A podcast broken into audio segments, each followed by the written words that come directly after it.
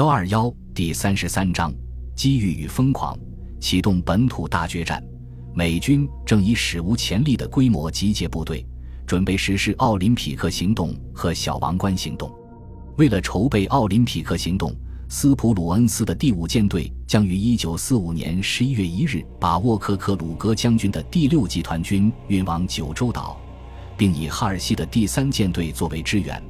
这两支舰队的军舰数量足以引起人们的注意。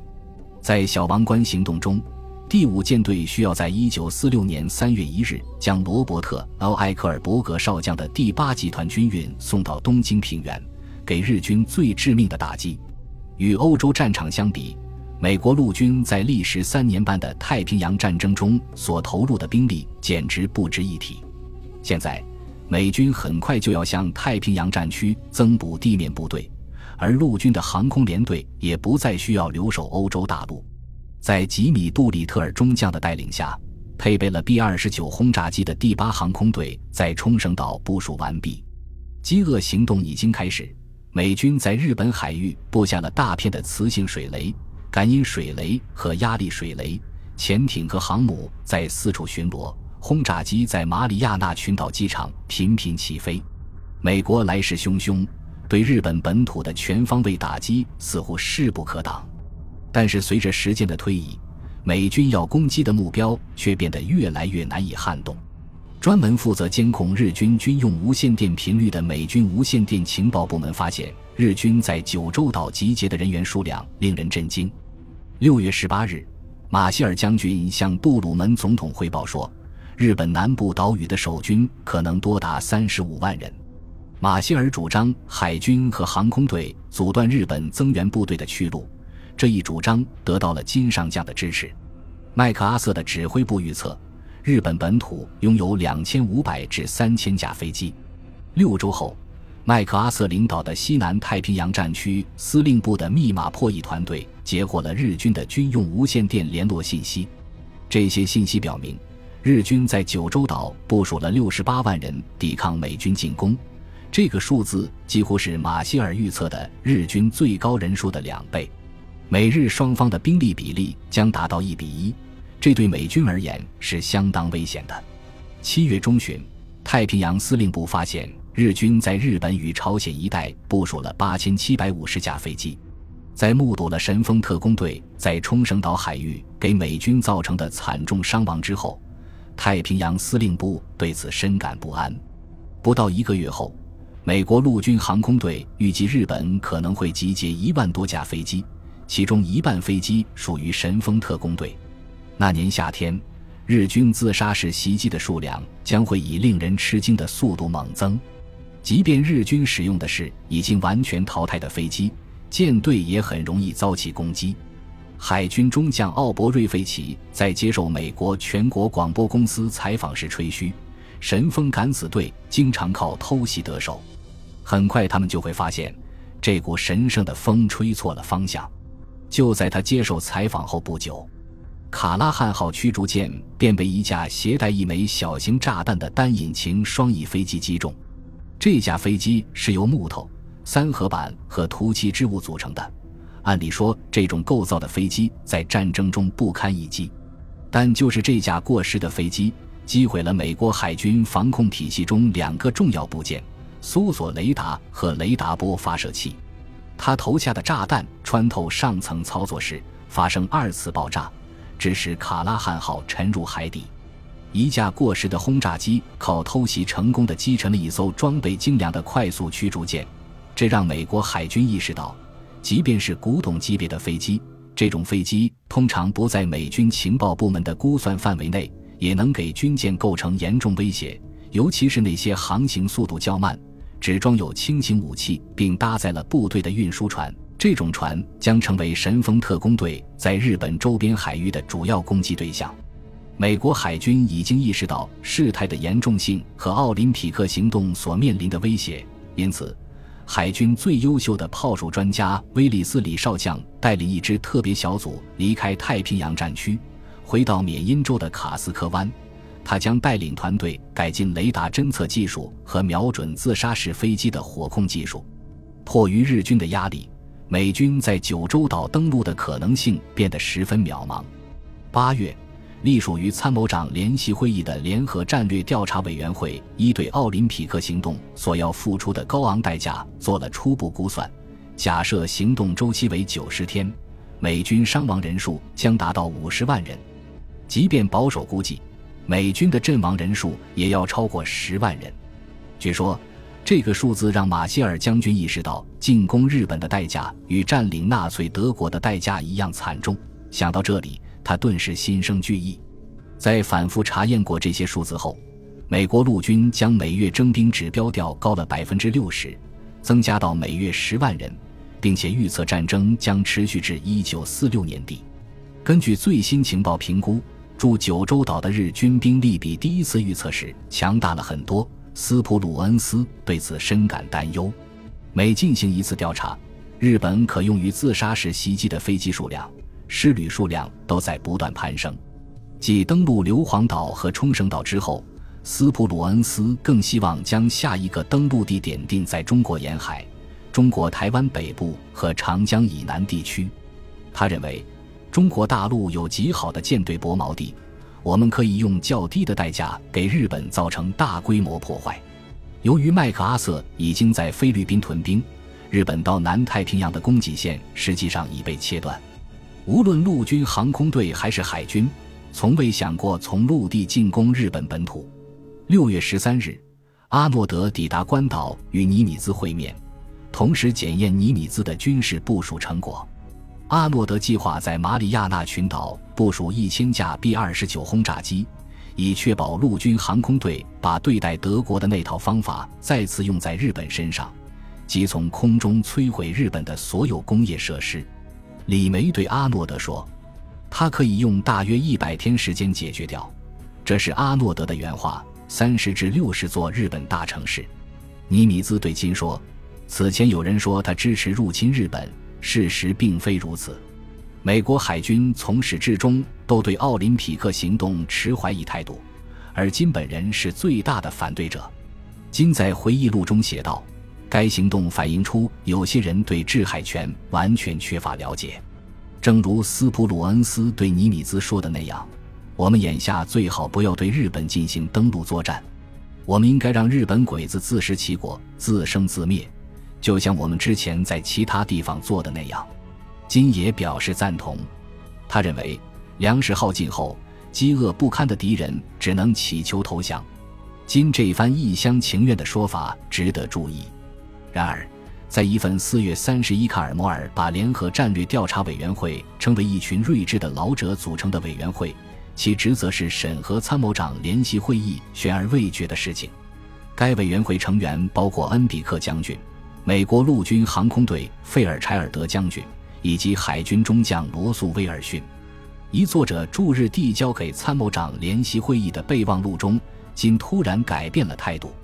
他告诉同事，他认为是否登陆日本这一问题仍有待讨论，而且他赞成将登陆日本的提议上报杜鲁门总统，由总统做最后定夺。超大功能电台所截获的情报表明，为了抵抗美国进攻。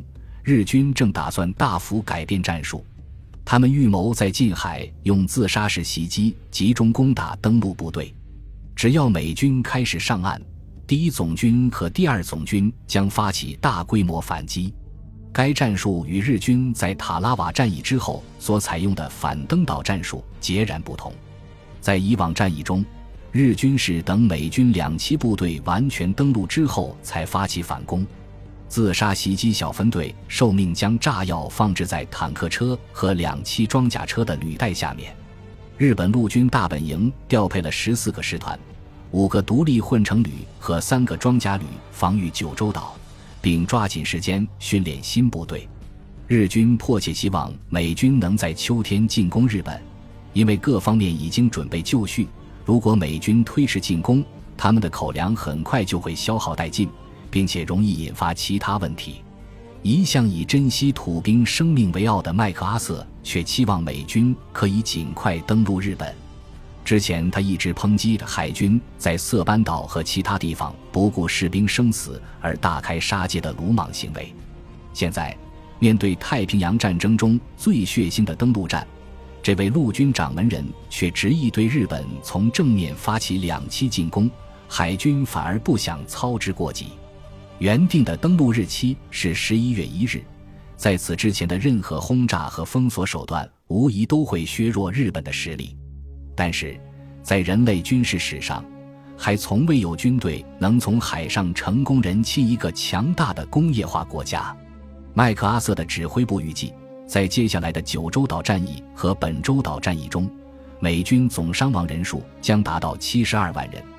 六月，麦克阿瑟还在不是声张地向马歇尔确认说，化学武器专家的培训工作正在紧锣密鼓地进行当中。麦克阿瑟表示，他已经安排人员将澳大利亚仓库中的氯化氢和芥子气运往吕宋岛，以备在奥林匹克行动中使用这些化学武器。为了运输另一种易服品，美军正在建设一条地下管道。从1944年开始，美军一直致力于开发一种可以将血液运往西太平洋战场的系统。到了冲绳岛战役时，研发工作取得了重大进展。